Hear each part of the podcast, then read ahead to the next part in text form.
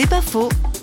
Avec le journaliste et théologien Yvon Mudry, auteur du livre Adieu l'économie on commence à, oser douter, douter même de certaines évidences euh, économiques. Même au niveau de notre vie pratique, on pense qu'il faut avoir telle somme d'argent pour pouvoir vivre. Est-ce que c'est vrai? Est-ce qu'il n'y a pas d'autre manière de vivre?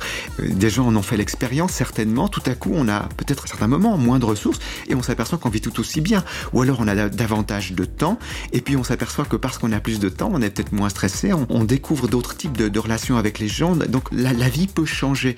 simplement au début, il faut oser croire qu'on peut vivre autrement qu'on peut s'engager, qu'on peut penser autrement. Alors c'est difficile parce qu'on est aussi contraint. Je suis conscient qu'on a des obligations matérielles, on a des charges de famille, on a, il faut quand même arriver à la fin du mois et c'est pas simple. Mais je pense qu'il faut qu'on y croit. Une autre vie est possible. C'est pas faux, vous a été proposé par Parole.fm.